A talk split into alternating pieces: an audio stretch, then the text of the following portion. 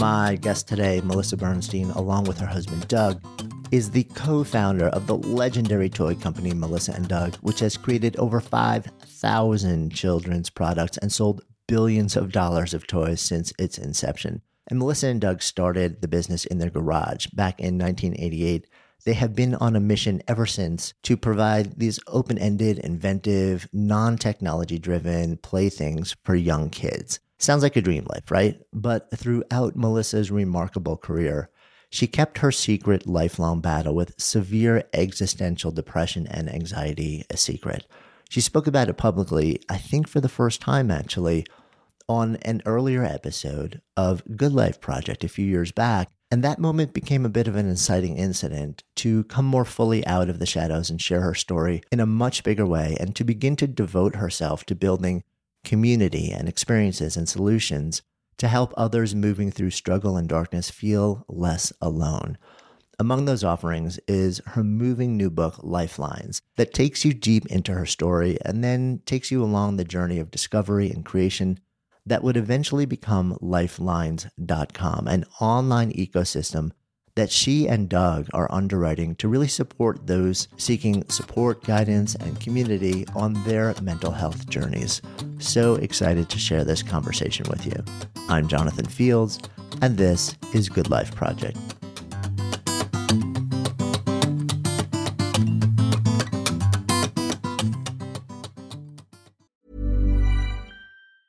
Hey, it's Ryan Reynolds, and I'm here with Keith, co-star of my upcoming film, If, only in theaters May seventeenth. Do you want to tell people the big news?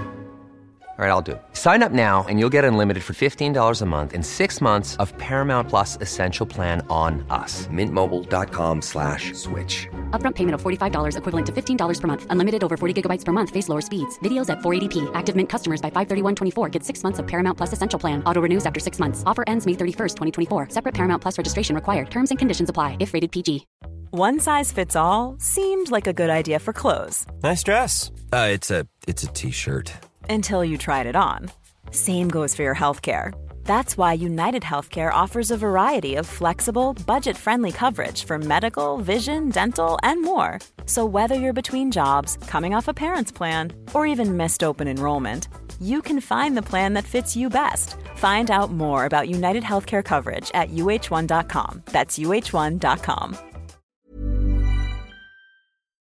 Good Life Project is brought to you by Understood Explains, a podcast that's like a beacon for parents navigating the special education system. Hosted by Juliana Ertube, a special education expert, this season is all about individualized education plans, or I E Ps. Juliana breaks down complex topics like how to tell if your child needs an I E P in a way that's easy to grasp. I checked out an episode of Understood Explains about the difference between I E Ps and five oh four plans, and I was struck by the balance of empathy and practical advice. It's not just about understanding the system. It's about empowering parents and caregivers to advocate for their children, which is just so important. So I've known a number of people who've had to literally scramble to figure out how to advocate for their kids when the system seemed to just make it so hard to get the support that they need and deserve. So if you're a parent navigating this world or even just wondering if it's right for your family, I encourage you to give Understood Explains a listen. Search for Understood Explains in your podcast app. That's Understood Explains. It's like having a roadmap for a journey you didn't expect, making it a little less daunting. You and I have such a fun history around this like new season of of life that you're stepping into. I was, I was funny. I was I was looking back at the the first email I got, and it was from someone on your team. It was October of twenty seventeen, and you were heading into the city. I think it was to speak at She Summit, and this person said, "Hey, listen, you know, like Melissa's been like listening to the show. Are you cool just hanging out and saying hi?" And I was like, "Of course." And you came over, and my expectation was super cool. She seems like a really like neat person. You know, like they've built this really awesome company. Um, great conversation. And then we sat down, and what you shared was absolutely not what I was expecting in any way, shape, or form. And it and it turned into then this really deep, powerful conversation on the podcast that went out into the world, and I think affected a lot of people too. And it was the first time from tell me if I'm right. Actually, my recollection was. It was the first time you sort of shared the fact that you had been for almost your entire life kind of living these dual existences. Yes. So it all started with you and this platform, your podcast, the Good Life Project podcast, started everything for me because, you know, I listened to you. And for the first time, I think in listening to your podcast, I heard people share feelings to what I believed I had been experiencing in so many different ways. And you always shared that your favorite book was Man's Search for Meaning by Viktor Frankl. And after maybe the third time you mentioned it, it was in my shelf. And the crazy thing is, I had read it in my twenties. But you know, when you're not ready for something, it doesn't truly speak to you.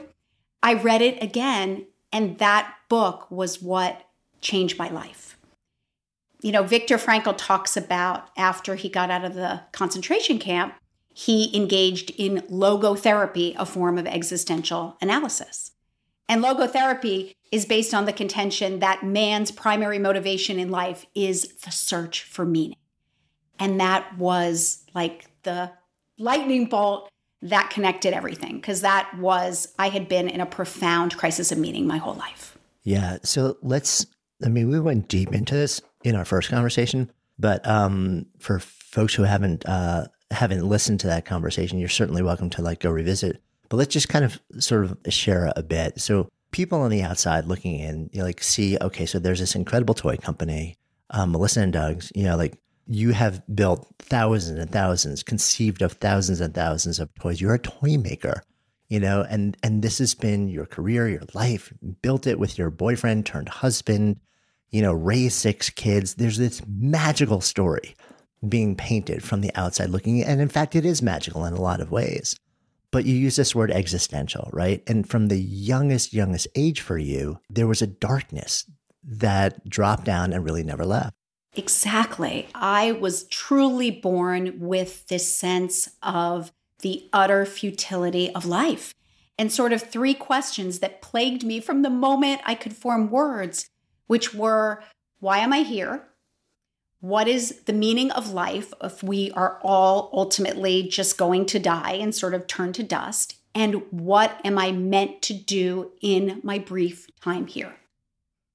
And because, you know, I couldn't even verbalize those questions, much less receive the answers to them, I lived in a profound state of terror, unsure if what I was doing was to ultimately mean anything, and really feeling that sense of nihilism, that there was no meaning to anything, and it was all absurd, and I alone had no ability to make meaning in an utterly meaningless world. Yeah. How does that show up in a tangible way? Sort of like, how does it actually manifest in, in your life on a day-to-day basis? You know, those feelings were so deep and so dark and so threatening to submerge me that I basically ended up doing two, two things. I sort of took two separate routes. One is I lived in my imagination, and I basically created a world where all was good. It was entirely in my control. I had two imaginary friends, Unky and Mickey, who became like my best buds, and they really were always smiling. They were always happy. And then the second was when I did have to live in the real world, I basically denied, repressed, and disassociated from every single thing I was feeling and created a facade based on performance and perfection and clung to that for validation with every ounce of my being. Yeah. I mean, it's having those two things, you know, like one is, it's interesting when you zoom the lens out now and you think, okay, so these are my two go-tos. You could see the former as being, okay, so maybe that's actually kind of a, a healthy coping mechanism. You know, there, let me create a safe world, a safe place where, you know, I have people around me, even if they exist in my head, who I feel okay with.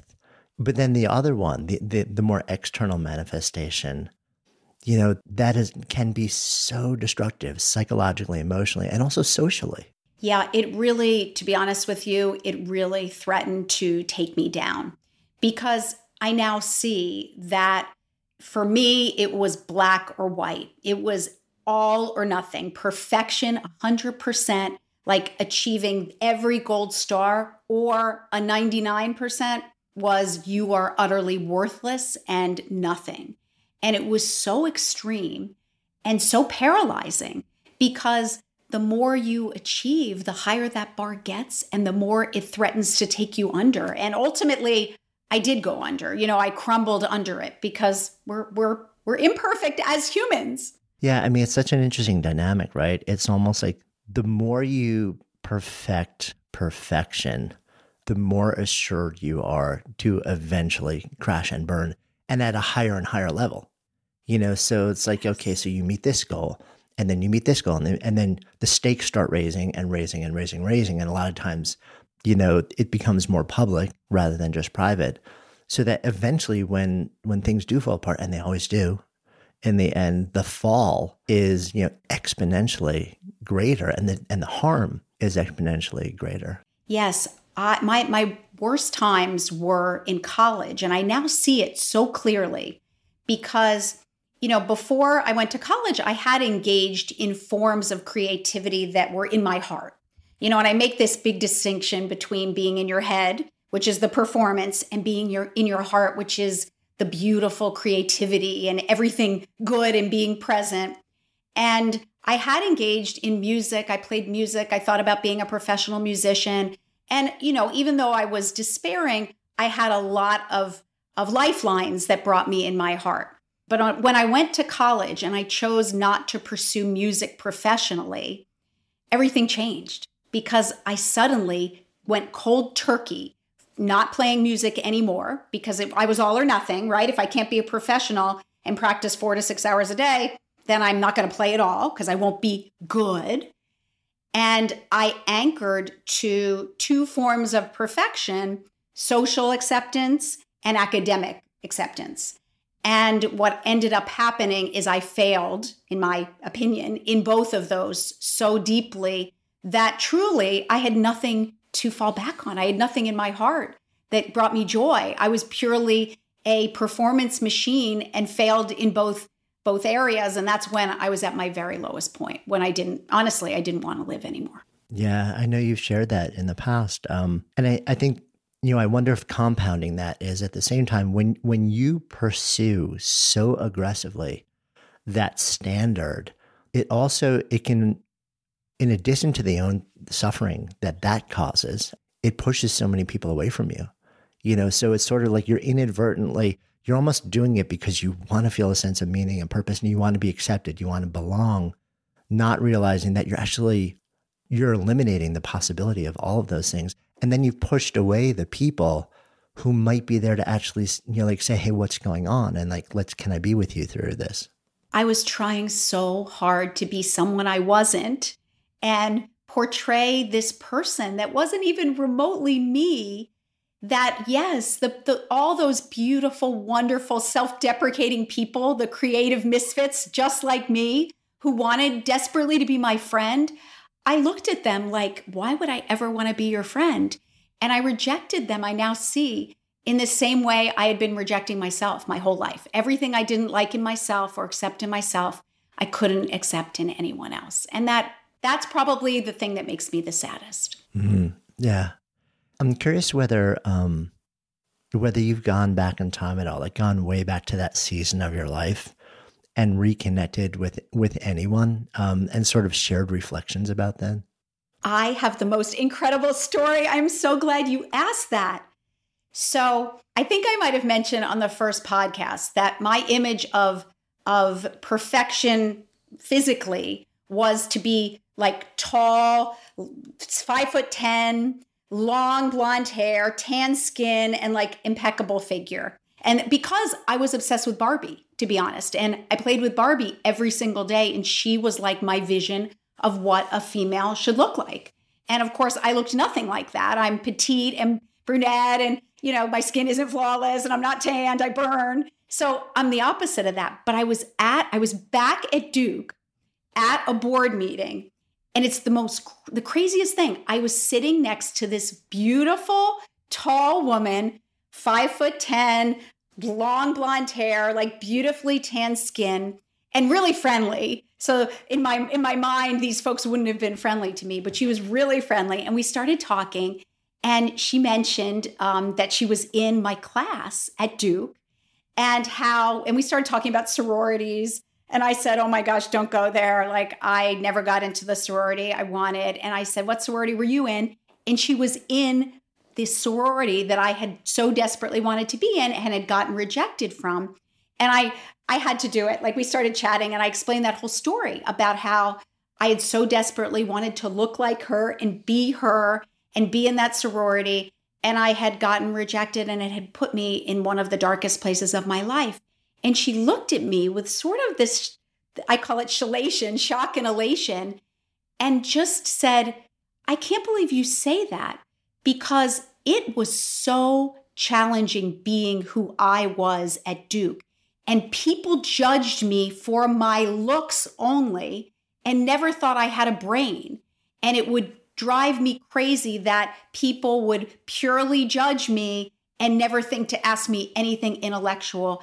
And all I ever wanted was to be like you, to be seen as someone who was humorous and witty and self-deprecating.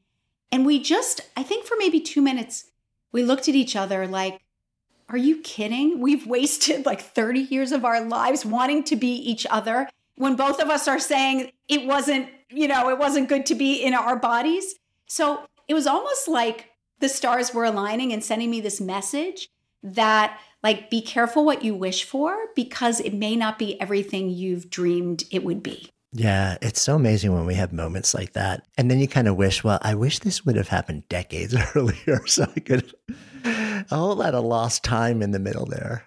It's so true. And and that's why I so badly want to want to share those experiences now, because there's nothing more exhausting or tragic than denying who you are and trying to be someone else.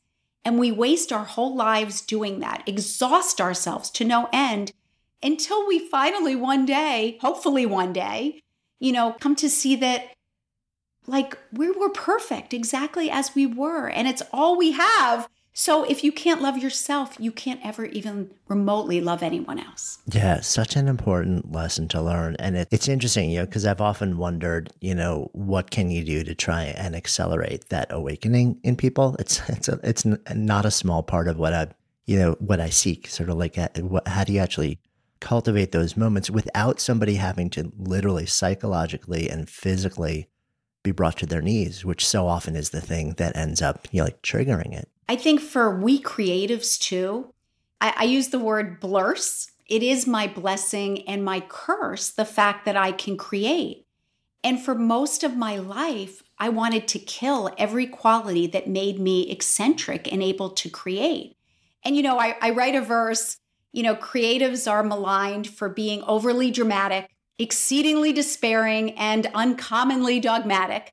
But it's those divergent qualities that births such brilliant art, and we all deserve a chance to be exalted from the start. So, you know, those qualities make us not fit in. And when you don't fit in, at least in, in this culture, like, you are stigmatized. You feel really alone, and that you're you're going the opposite way of traffic. And that's a very isolating feeling. And I feel like I want to speak for all those creatives that are hiding in the shadows, that talk to themselves, that are really passionate, that feel so deeply that they might wake up like I do some days with tears on their pillow and not even know why, and say to them, like, we love you exactly as you are. And, and if that's what it takes for you to create and, and change our world with your beauty, then we are going to accept you with open arms. Mm, yeah. Sing that to the mountains, right? But, but uh, you know, the, the curiosity is that idea, that notion is not new. You know, it's been out there. It's It's been written about. It's it's come at us in so many different ways. I mean, the beautiful verse you just shared, you know, like, really lands.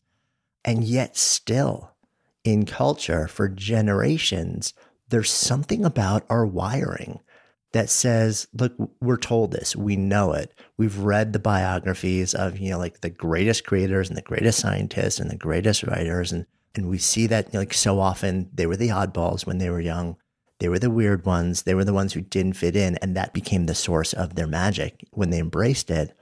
And yet we still don't do it. And and I just wonder, you know, I think the yearning to belong, especially through adolescence, but even in like young adult life, thirty, you know, twenties and thirties, is so overpowering that it just completely, it it keeps pushing that impulse away and away and away and away. It's like we're we're terrified of something. Yes, and we're I think we're terrified of showing the emotional spectrum. Mm. I mean, I know I felt such pressure to conform, and I don't even know where it came from. It was like a gorilla sitting on my shoulder saying, "Don't you dare share what you're really feeling, because it is going to be judged and further isolate and stigmatize you." And I grew up truly feeling that my badge of honor was bucking up and putting on the smile, no matter what I felt, and putting one foot in front of the other and never showing an inkling of it. And I knew I couldn't do anything other than that. And so many tell me they feel the exact same way. I think, you know, our issue is twofold. I think one is having the courage to come out and truly show who we are in all our emotion. But the second is society then knowing how to accept us in that full spectrum of emotion. And just the other day, you know, it's it's a crazy story, but it really made me think. You know, I was at an event for one of my kids, and I saw someone looking at me kind of with that look like they're looking down. They they kind of are like want to run away, but they know they can't because I've already seen them. And I already felt sorry for them because I knew what how awkwardly they felt. But this woman finally comes over with her, her eyes averted, gives me a few like very comfortable pat, pats from afar and says, "I'm so sorry," and just runs away. And I laughed because, you know, I felt I felt worse for her than myself. Thank goodness. I'm, I've, I've evolved enough. But I think, you know, that was the only way she knew to show communion for what I've come out and said. And "I'm so sorry" basically says, "I pity you. I feel really bad for you." And I think that's kind of the way society is now. Like, we don't know how to talk about these things. And we're terrified that it's either going to, you know, be contagious, or we might go there ourselves because we don't learn how to touch the dark side of the emotional spectrum. We all try to stay, force ourselves to stay up in the shiny side, convey everything's okay, when we're all, in some sense, undergoing an existential crisis. I mean, if we choose to lead an authentic life, we will have to come to terms with the fact that, you know, we're all here in our mortal form somewhat for a limited time. And if we could all recognize that, probably life would be a lot easier. Mm, yeah, but denial is like a, denial is, is is a very warm blanket for a certain season of life until it basically vanishes and leaves you cold and shivering. And eventually, it always does, you know. It always does. Yeah, but but you said something also, which is, you know, it's the notion of being accepted, and and I wonder if I know this is your story, but also I'm thinking of so many others who have shared similar wiring to you. Is that when you when you figure out, if you figure out, if there is a pathway to channel the existential um, angst, dread, whatever, however, like whatever level it shows up as, into source fuel for some creative act, and then that creative act is something that is em- admired and embraced by society, then somehow the quirky, weird, you know, like the, the side that people are scared of, it be, somehow becomes more acceptable to them because they see you as also the source of this magical output that society welcomes and and wants and wants to praise you for. I think so. I think, and and that's, you know, I, I truly believe I'm giving voice to a lot of those creatives in explaining in such detail those hypersensitivities. And the fact that if you are a true creative that's creating from the boundlessness of white space, you are going to, by definition, be hypersensitive. It's just going to be your wiring. You're going to feel the beauty and the pain of the world so deeply, it's almost unbearable. And that's going to make you more passionate, more up and down, more emotional, more sensitive. than other people. And I really want to bring that to light and show that that's okay. It, it we're not, and I think, you know, people always thought I was doing it intentionally, you know, and that was my big lament was whenever like someone said something and I was moved to tears immediately, they'd be like, oh, you're so, you're so dot, dot, dot. You're so sensitive. Right. It's like, oh, that's her shtick. That's her shtick. It was like I was putting on right, to get yeah. attention when the last thing I ever wanted was to be pitied and, and, and seek attention. It was really the way I was, which made it even worse. Because then when people are saying like, oh, cut it out, you're like, cut out what? This is who I am. You're telling me to, to cut out who I am. And that's when people like myself retreat into our shells and we never come back out because you know, it's too terrifying to come out of there. So I, I think it's critical we find those seeds of self-expression in us.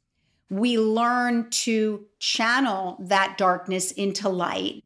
And then, yes, through that, we talk more openly about those qualities that enabled me to see those toys from nothing or write those verses from nothing so that people can begin to, I think it's education and understanding who we are as people. And just like some extroverts have the gift of gab and they can talk effortlessly, I'd love to hear how they do that. You know, maybe one day they'll want to hear what enables me to create. Mm, yeah. When you're ready to pop the question, the last thing you want to do is second guess the ring. At blue nile dot com, you can design a one-of-a-kind ring with the ease and convenience of shopping online. Choose your diamond and setting. When you find the one, you'll get it delivered right to your door. Go to blue nile dot com and use promo code LISTEN to get fifty dollars off your purchase of five hundred dollars or more. That's code LISTEN at blue nile dot com for fifty dollars off your purchase. blue nile dot com, code LISTEN. I'm Sandra, and I'm just the professional your small business was looking for. But you didn't hire me, because you didn't use LinkedIn Jobs. LinkedIn has professionals you can't find anywhere else, including those who aren't actively looking for a new job, but might be open to the perfect role, like me. In a given month, over seventy percent of LinkedIn users don't visit other leading job sites. So if you're not looking on LinkedIn, you'll miss out on great candidates, like Sandra. Start hiring professionals like a professional. Post your free job on linkedin dot com slash people today.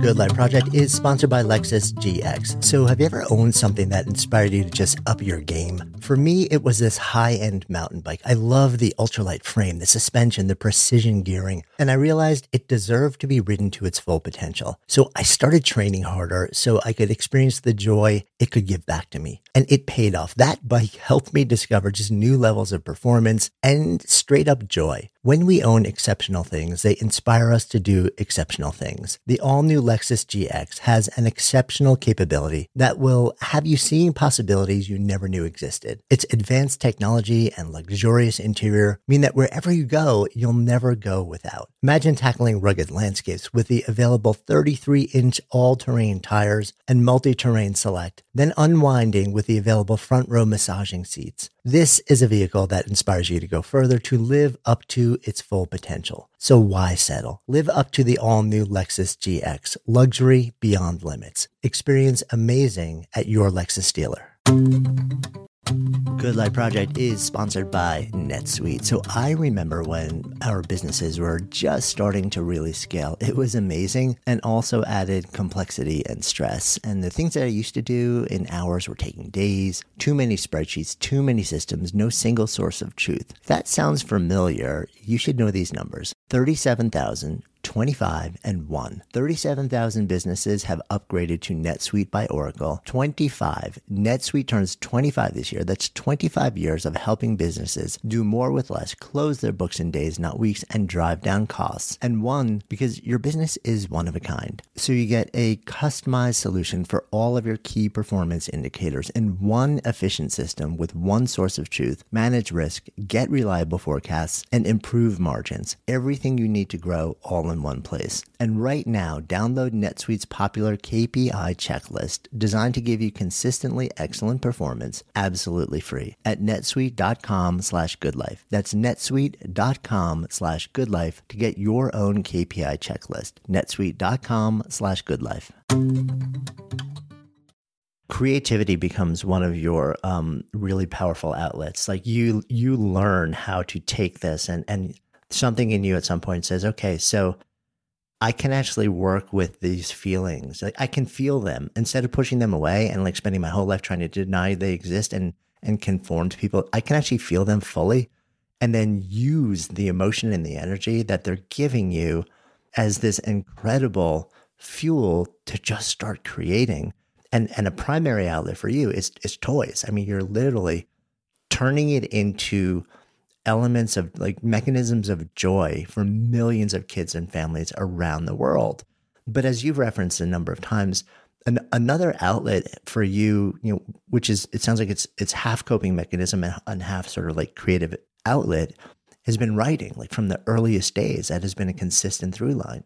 Yeah, I mean, both both of them, and I think the toys were the first time that I realized, and this was my existential journey, going from existential nihilism, which is the worst form when you feel like, you know, there's no meaning and we cannot make meaning within a meaningless world, to existentialism, which is where we realize that despite the fact that there may be no meaning, we alone are able to make meaning for ourselves and must make meaning as our sort of thwart against the meaninglessness of existence. So when I created innately at, you know, maybe age two, I was, my most innate form was writing.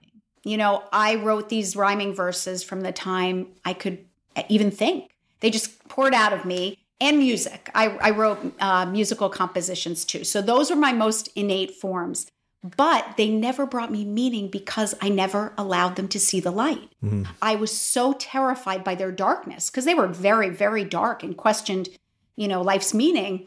I kept them hidden away. three thousand of them, when I finally brought them out of the shadows, they stayed locked away my entire life, basically, and never brought me meaning because they never touched other people. But when I started making toys in my early twenties, I saw this incredible thing because I never realized I had a choice. I thought the creativity, the dark creativity, just took me as a victim and like channeled through me. And I was basically like, I'm at your mercy, just take me. And it was just darkness and, and made me even sadder. But when I saw I had a choice to either make darkness out of darkness or darkness into light, and I could channel that same despair that had r- written all those dark verses into toys, no less, that were just light and bright and could touch a, a child and ignite their imagination. I saw this profound sense of c- control over my life, that I could actually control the direction my creativity would take and harness it into something that could touch others. And that really was the first dot. That changed my life, because I now saw there was a meaning to all that nihilism that I had faced the first twenty-five years of my life. Yeah. I mean, what's, what's interesting also to me is that that awakening, and then you actually fully embracing it and doing it, you're not saying these feelings went away, because I think there's there's a tendency for us to want to look at the, at your story and say, oh, she found this thing, it was her therapy, and then she started to feel better. And and everything was, was, you know, like all sunshine and butterflies and like end of story, like lived a happy life, yada, yada, yada, right? But I think it's more interesting because it's a much more nuanced, that that is not in fact the story that you're telling. And I think the story that you are telling and, and the, the truth, the, the real story is much more freeing for people. I agree. So it's really a twofold story. And the second part starts where our first podcast left off, because the first half of the story was I was able to take all this darkness that brought me such despair and channel it into positivity through making toys. And that became, you know, my mantra, which is step on out of the head, moving into the heart, free to channel all dread into jubilant art. And that word jubilant is so key there, because it was actually the act of taking the dread and channeling it into positivity.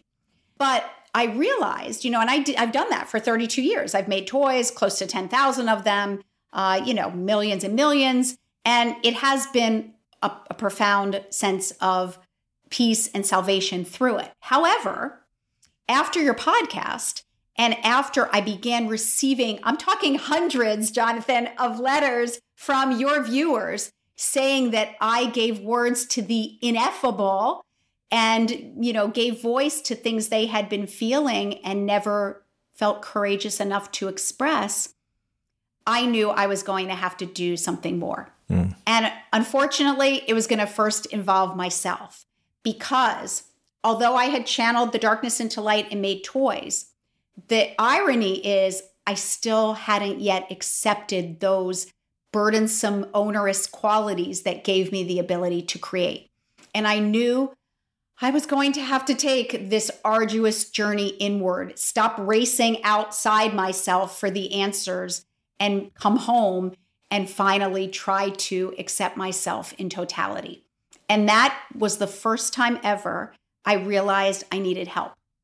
And being a perfectionist, I never admitted I needed help. I never could admit I was flawed. I never could ever in my entire life admit I made a mistake. It was too terrifying to admit imperfection. But I knew I couldn't make that journey without the help of a trained professional. So I enlisted the help of a therapist who's become one of my dearest friends. And together, about four years ago, this was really sort of right at the time of the podcast, I started to, for the first time, stop racing and go inward and actually stare that existential nihilism ultimately in the eye. And that journey, whew, it became so deep, dark, but ultimately revelatory as I ended up realizing I can stare despair in the eye in all my nakedness and emerge, that I decided I needed to devote sort of the rest of my life to showing others the light and recreating the journey that I took so others could take it as well. Yeah. So it's really, you know, it's, it was really the beginning of a new season for you, um, both starting personally, like, let me go deep into this, you know, this thing. And then also realizing, okay, it's very much the hero's journey or the heroine's journey. You know, it's it's like you you go out, you're like, okay, it is time. I've been the reluctant, reluctant, reluctant, reluctant, but like I can't, I, I can't not do this anymore.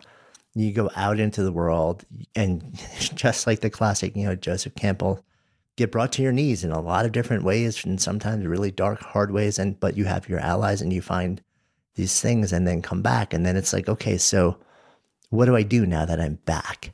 Do I go back into, you know, like toy companies still going great? You know, like I'm still a mom, or is, am I changed enough that now I have to make a different choice about how I bring myself to the world? Yes. It's like suddenly the stains on your lens get cleaned off and you see the world in an entirely different light. And you know that you've been forever changed. And I think, you know, and the other part of my journey too was philosophical. I, I had two roots. One was the psychotherapeutic through the talk therapy and really sort of going in and really divulging who I was and that I was more than just one emotion, because my whole life I was just great, fine, perfect. I didn't know how to feel. I never felt tired. I never felt sick. I just was a, a robot, truly. And that took a long time to, to actually come back into my body and come home to myself, because I was racing, you know, throughout the world and never took the trip home. But the other was, and that made sense. So it, I was able through that to make sense extrinsically of my life. But in order to make meaning intrinsically, I needed to go back to philosophy, because I realized I wasn't the first person who ever pondered life's meaning. And Viktor Frankl took me back there too. There were many, many, many wise people long before I who discussed these things and, and sought to find meaning in a meaningless world. And it was through them, just in the last year, that I truly have come to find peace, because I've I've understood how they found peace in the journey and didn't succumb to the madness. And, you know, one of, one of my verses when I was really young, I was probably five years old, I, I wrote, I'll succumb to utter madness and most surely go insane if I cannot numb life's sadness or make meaning from its pain. So I was always like trying to find my way out. I just couldn't until I used the wisdom of those before me and really understood that there's no real answer. But once we have awareness, we have a responsibility through engaging in the flow of life and committing ourselves to finding our own meaning to make the most out of the short time we have here. Mm. And that's kind of, you know, where I ended up. Yeah. And and I want to I want to go into where that led you and what, you know, what that's now led you to create, which which is really cool. But there's another question spinning in the back of my mind. And that's this. When you say yes to the journey that you've been through over the last four years, some of that yes is also an acceptance that, okay, so I've reached this point in my life where I'm financially successful. I'm fulfilled by a lot of the work that I do. I like, I have a good relationship. You know, like I like the relationship with my family. How much of that is built around structures and assumptions and a way of me being in the world in relation? Because I like all that stuff. But if I change, does that still, how does it affect that? And because I think a lot of people are terrified of moving into a process of deep self-discovery because the trappings of security and safety and stability and okayness are kind of like, they're like, I don't necessarily want to break that. And I'm afraid if I do take this deep dive, it's all going to come tumbling down. And I'm wondering whether that was part of your sort of like process or, or thoughts or concerns. That's a great question. You know, the cry of my own soul to be seen authentically had gotten so loud and was so overpowering that, believe it or not, it didn't matter anymore. I was so exhausted from, you know, pain plus suffering equals resistance. I was in such pain and I was in such resistance and I was suffering, you know, I'm sorry, pain plus resistance equals suffering. Um, I was resisting and I was in pain and I was suffering to such an extent that there came a point when I didn't have the energy anymore to keep resisting. And it didn't matter. It was like, I will not be at peace until I finally like unshroud myself from this, you know, these layers that I've just been wearing my entire life and finally say, it's all I got. Like, here I am. And I have to say, it was really an incredible feeling to know that I'm not hiding anymore. Like, it's who I am, take it or leave it. And I really have to say, like, heeding my own cry was more important than being accepted. But I will say, you know, one of the most fascinating things was, so I do all this work. It's taken me years and I'm not, you know, I continue doing the journey. It doesn't really end. Sorry to be a spoiler here, but I do all this work and I'm thinking, of course, because I start to go into my head like, oh, every day is going to be blissful now, right? I fully accept who I am. I honor myself. I know I'm a full spectrum of emotion now. And one day I wake up and I feel like I, my eye, you know, how you first open your eyes and you're like, how do I feel today? And my sense is, ooh, I'm feeling really low. And I get up and I'm like, whoa, I'm really low. And the first thing I see, I start, you know, getting emotional. And I remember that first day after sort of I finished my first journey and I felt low. I was back in my head berating myself.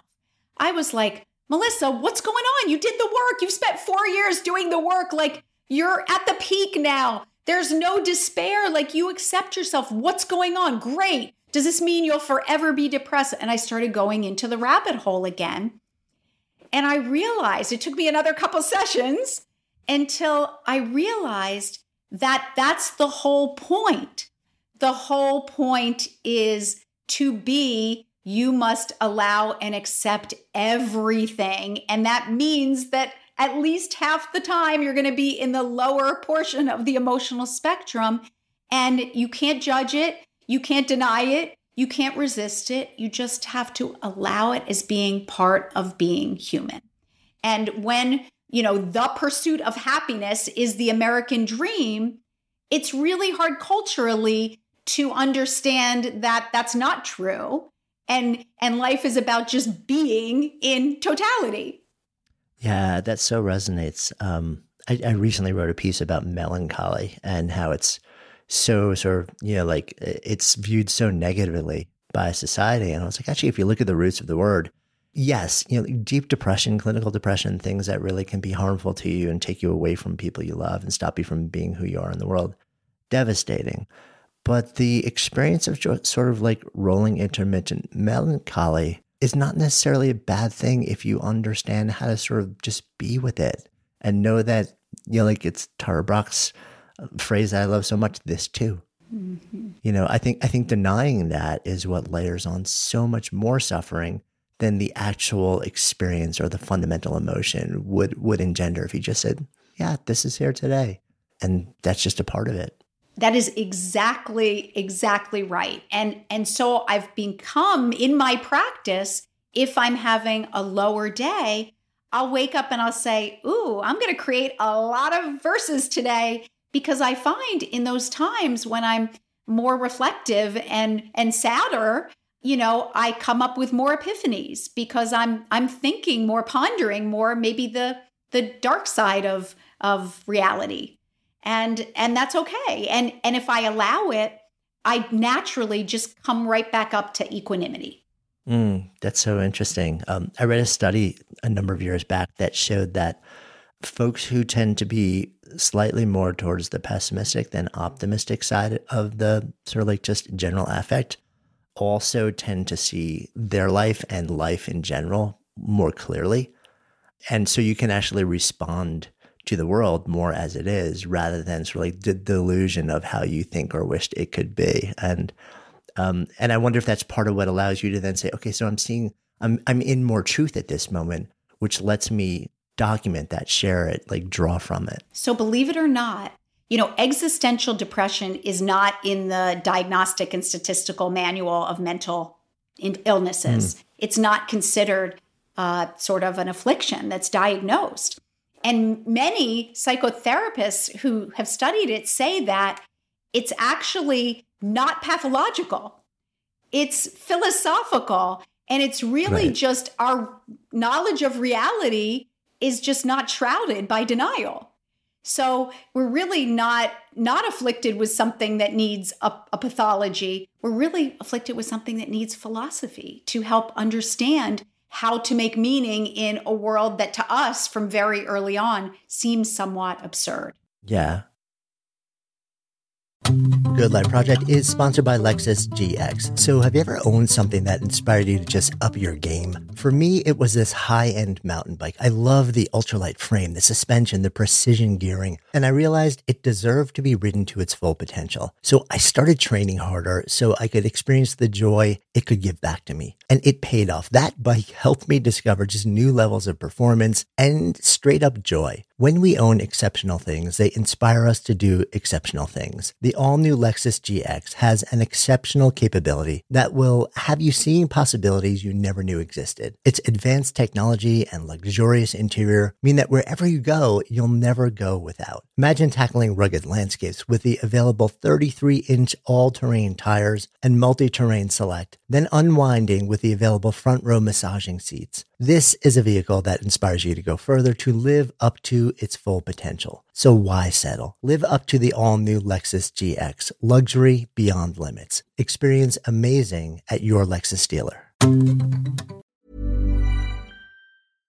Imagine the softest sheets you've ever felt. Now imagine them getting even softer over time. That's what you'll feel with Boll and Branch's organic cotton sheets. In a recent customer survey, ninety-six percent replied that Boll and Branch sheets get softer with every wash. Start getting your best night's sleep in these sheets that get softer and softer for years to come. Try their sheets with a thirty night guarantee. Plus, get fifteen percent off your first order at boll and branch dot com. Code BUTTERY. Exclusions apply. See site for details.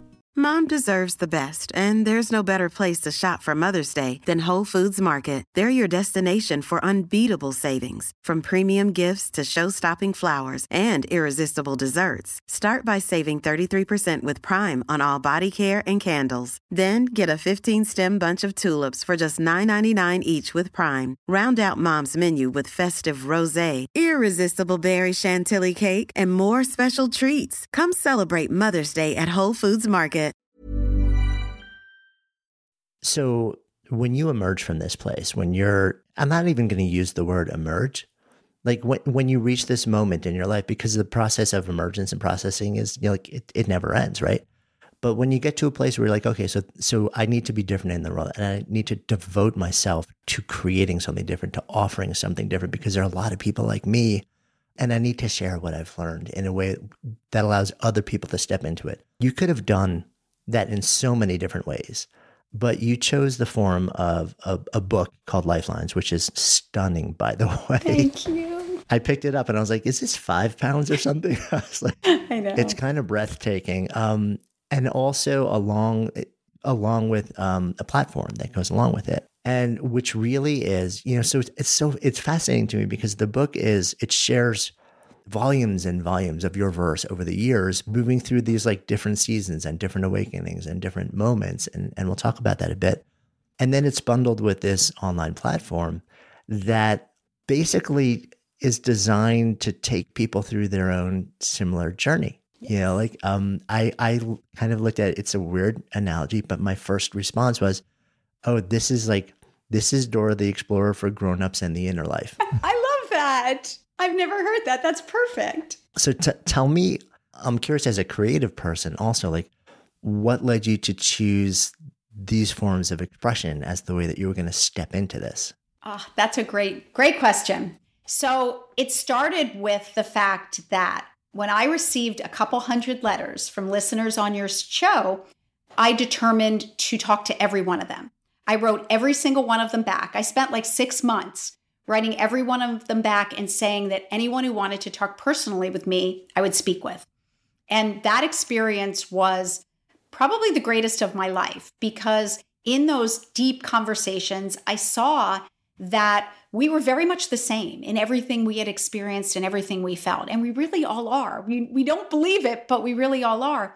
The only difference, and it was a big one actually, was I had found the channel from darkness to light, and they hadn't. And they all were saying the same thing to me. Melissa, please shine the light on, on our path. Show me how to do it. And that was the calling. You know, they were saying it one after another, like, tell me what to do. Show me how to do it. So the first step was to share my own truth, because I knew unless I showed compassion for myself and came out as I truly was in all my darkness, that I would never be able to truly be there with someone else. So that was the book. And the book, basically, I took my three thousand verses. I said, I could make a bestseller book. You know, I know how to make best-selling toys. It could have all these cute anecdotes about my life and my kids and Melissa and Doug, and show photos of the early days. And like many people had asked me to do that over the years, but I knew it would not be serving my soul. I knew that would just be like creating another, you know, product. And I couldn't do that. This was about serving those verses that had been hidden in the darkness for fifty years. So I spread them out, three thousand of them. And I divided them into the categories they fell in, and they actually fell into those eleven volumes of the book, about three hundred in each category. Of course, I didn't include all of them. So they really determined the, the book, because they were the pieces of my shattered soul that I had never accepted, but they were all part of me. So that formed the book. And the book was really just a bid to offer myself in all my vulnerability and give others the courage to do the same. Because I think until we have the courage to share our true story with the world, you know, that's the beginning. That's sort of the, the first step. So then uh, we could have stopped there, of course, with the book, but Doug and I never stopped there. And we knew we had such a greater role to really help ease the stigma of mental health and show others kind of three things. You know, one is that they're not alone. And that sounds really cliched until you understand my story, which is, you know, for most of my life, I felt utterly and completely unaccepted, rejected, and alone. And when you feel that way as a child, you feel so stigmatized that no one will ever accept you. It is the darkest place to be. And I don't want anyone to ever feel that way again. So we offered a community that will accept anyone as exactly who they are with open arms. The second premise is that we all have the ability to channel our darkness into light, because I truly believe that every one of us is born innately with the beautiful sparks of self-expression in our soul. We just become so burdened by societal convention and doing what we think others will accept in a, you know, from us, that we never heed the cry and we never kindle those sparks into a bonfire with humanity. So our job is to help folks really shine the light on their souls and help them discover those sparks in themselves, and then help them to set them free to ignite with everyone else's sparks. And then the third, based on my own experience too, is we will not find ultimate peace or fulfillment until we make that journey inward and accept ourselves in totality. And that became, you know, the journey, which I call the journey to inner space. It was so ooh, profound and revelatory for me that I wanted to recreate that on the website and let others take it as well. And by the way, our site is entirely free. You know, there is, Doug and I, from the goodness of thirty-two years creating toys, um, are completely funding it because, you know, we want everyone to be able to take that journey and really discover who they are. Yeah, I mean, sort of hearing the walkthrough and hearing how you, you, you thought about the book and, and how you thought about the platform and the community and the journey, it's really interesting to just sort of like hear your, how you came to that place and how you and Doug sort of like envisioned this. The actual website, I think, is, I mean, the book itself is gorgeous. It's filled with so many verses and, and imagery, and just the platform itself, the tech, you know, like the the online thing that's available to everybody is also, it's interesting to me because it's like this fascinating blend of what you've learned, your psychology, like very logical, vetted, intelligent steps and actions, you know, practical things, but also it's the toy maker in you. It's the desire to take somebody on this magical, mystical journey and not frame this as, okay, people, you know, like buckle up. This is going to be hard. This is going to be like, this is, it's going to be really brutal. So get ready for, like, you present it as this, like a magical mystery tour. Like, yes, we're going to do hard things, but we're going to break it down. And you sort of, you create your own language, your own context, your own culture for people to step into, which feels like the feeling that I got from looking at this was, oh, I could do this, mm-hmm. you know? And, and I wondered if, like, I'm like, I'm, I'm thankful to be in, in like a calm and, and relatively easeful state, like in this moment in time. And I'm sure I'll move in and out of that as we all do. But I was wondering, like, would somebody who came to this in a much tougher state also look at this and say, and, and feel the same thing? Like, yeah, I, I can step into this, even though I'm really struggling right now. This feels accessible and doable and friendly to me. And it feels like a lot of that, it was so deliberate with the way that you and Doug put this whole thing together. I'm so glad you said that. That means so much to me. Yeah. I mean, when we thought about, like, what do we want lifelines dot com to be? You know, it was what we've done with toys. It's taking complicated concepts and just simplifying to make that experience just beautiful and make the engagement simple and effortless, because really the goal is to find healing, right? It's not to get en- engrossed in the process. I mean, that doesn't do us any good. So we created, it was so much fun. I felt like I was creating an entire new world. You know, we created a backpack called the Inward and Onward Backpack, and you have acorns you can collect and pine cones. And we have this mood compass where you can track your feelings. So it's not, hey, we're not doing anything any hero hasn't done on their journey. And we're using a lot of exercises that exist. Like, we're not, you know, reinventing things. I just wanted to put it, as you said, in my own simple way so that all of us can do it fairly easily. And one of the most incredible things is the very therapist who's become my dear friend, who I took this journey with, helped me to create it and make it therapeutically sound.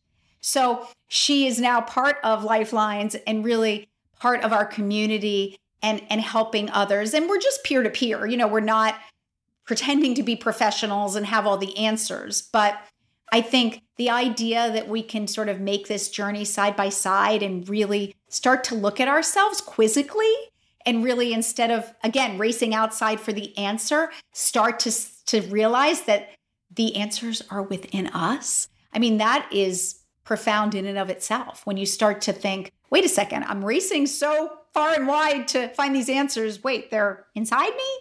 Like that alone, if we can get people to just stop for long enough to realize that, we'll have done some good. Yeah. I mean, it's, it's interesting to me also that this is arriving in the world at this particular moment in time, when the last year for a lot of people has been stunningly isolating, really, really hard, you know, like physically removing ourselves from being in community um, with others. And also a lot of people have been hit financially, you know, which makes finding a way through challenging for a lot of folks. So I, I was wondering whether, you know, because I have to imagine with the level of depth that's, that's that I'm seeing on the surface, you know, this was not a twelve-month project. This has probably been going on for years. But I'm curious whether, as you're working on this and then you're sort of watching what's happening in the world over the last year, you're kind of like shifting gears and figuring out, like, what does this mean to us, to this, to what we're doing, and how do we how do we adapt it? Like, how do we make different decisions? Yeah, I mean, I think it, it wasn't intentional to come out now, but I think it couldn't have come at a better time because, you know, my existential crisis came from birth. But existential crises can come from situational times too. And my goodness, if people haven't been having existential crises this last year, it's the same thing, whether you had it your whole life or whether you have it right now. Having a meaning crisis, you're still looking for those answers to the why. So I truly feel like I, I feel so, you know, blessed to be able to be doing this right now when I think more people than ever are questioning life's meaning and sort of wondering why. And they're very well primed for taking this journey because, let's be honest, without even doing anything, basically we were forced to, to hit a brick wall and stop, and pretty much everything shattered around us. All the pretensions, right? All the convention, all the structure, all the routine, like went out the window. So it's kind of a really good time for people to say, okay, I, I don't wear makeup anymore. I don't do my hair. I don't put on nice clothes. Like, I might as well dive inward and discover myself while I'm at it. Yeah, I, I think we have the prompt. We've been sort of disrupted. And then we're also, we're, we can't be out in the world. So we're sort of like, okay, so what am I going to do with this moment, with this time, with this sort of season? Yeah, the timing is really, it's kind of fascinating. You, you brought up one other thing, which I wanted, I wanted to reference or ask you about, which is, and I saw this in the work that you're offering, which is, you know, a very clear recognition of the fact that if you are in current crisis, this is not going to fix that. You know, like if you are, if you are having really dark thoughts, suicidal ideation, if, if you're in a place of profound crisis right now, here's what you need to do. And it's not take this journey with us, but here's like, you need to actually ha- do anything you can to work with a qualified healthcare professional. And I thought it was really powerful that you put that very front and center. Absolutely. There's nothing more important. You know, I know when you are feeling in that dark place, you need someone who's really experienced to help you.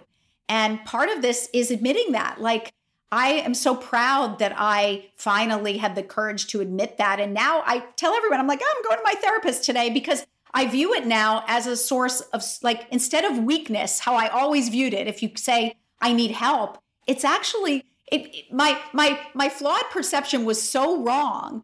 It's now to me the greatest sort of s- source of strength to say, I need help. So yes, we don't want anyone to face dark feelings alone. I mean, they should go seek out a professional. And it was the greatest thing I ever did. So, um, and we're just peer support. You know, we're we're here to to show you we care and we'll accept you and all that. But but yes, if it gets If it gets darker than that, I would say people really need to enlist professional help. Yeah. When I think back about the story you shared earlier, that kind of like started a lot of this conversation where, you know, like um, somebody in your community kind of was felt forced to come and, you know, give you the obligatory tap on the shoulder. And w- for some reason, what just popped into my mind as you're sort of sharing all this is that person, you know, and we, we have all probably been that person at various moments in our lives, right? Because, and a lot of the unease, I wonder, is um, because we know something, we know there's something inside of us that is the same. Mm-hmm. And by going over and tapping and saying, you know, like, whatever it is, good for you, or like, you know, it's less about the other person and it's more about like us doing something to reaffirm in ourselves, like, oh, we're not them. Exactly. Which keeps us from ever saying, well, yeah, we are. And and maybe it's time to actually do something with this. Oh, I love that. Yes, I'm so sorry basically puts them above me and says, wow, it's really a shame you're that way. I, I'm, I'm sorry for you. And it does. It it separates us rather than unites us. And that's what I fear, you know, because I can take it now and I don't I, I don't see it that way because I'm not sorry for myself. But I know when people said that to me as a child, it made me feel horribly stigmatized and that something was wrong with the only me I knew. And we don't want to do that any further. We want to show our kids that we see them in all their full spectrum of emotion. Mm. Love that. Yeah. Feels like a good place for us to come full circle as well. So, you know, I'm going to ask you one last question here because I've asked you it once before a number of years back. So in this container of Good Life Project, if I offer up the phrase to live a good life, what comes up? I'm hoping you'll let me read a verse, recite a verse, I should say. I don't read any of them. They're in my head. But I would I'm, love that. I'm hoping you'll let me recite a verse because it really, it's the second to last verse in my last volume, which is Liberation, which was when I finally became free of all my burdens and was able to sort of unite in the flow of humanity. And I wrote, I was solely outcome driven with results deemed black or white, some days wallowing in anguish, others basking in delight. Yet a hostage to perfection left me serving time in jail with no courage to take risks or the capacity to fail. Till at last I welcomed grace to flow amid the other two, for there's nothing more profound than living life in every hue. So these words basically are about finally making the choice to stop looking outside for the answers with the courage to plunge inward and accept ourselves in our full spectrum of emotion and as exactly as we are, embracing the duality of life in all its darkness and light, in its highs and lows, and joy and pain, living each and every day in all its glory. I love that. And that is a great place to wrap. Thank you so much. Thank you, Jonathan. This has been amazing.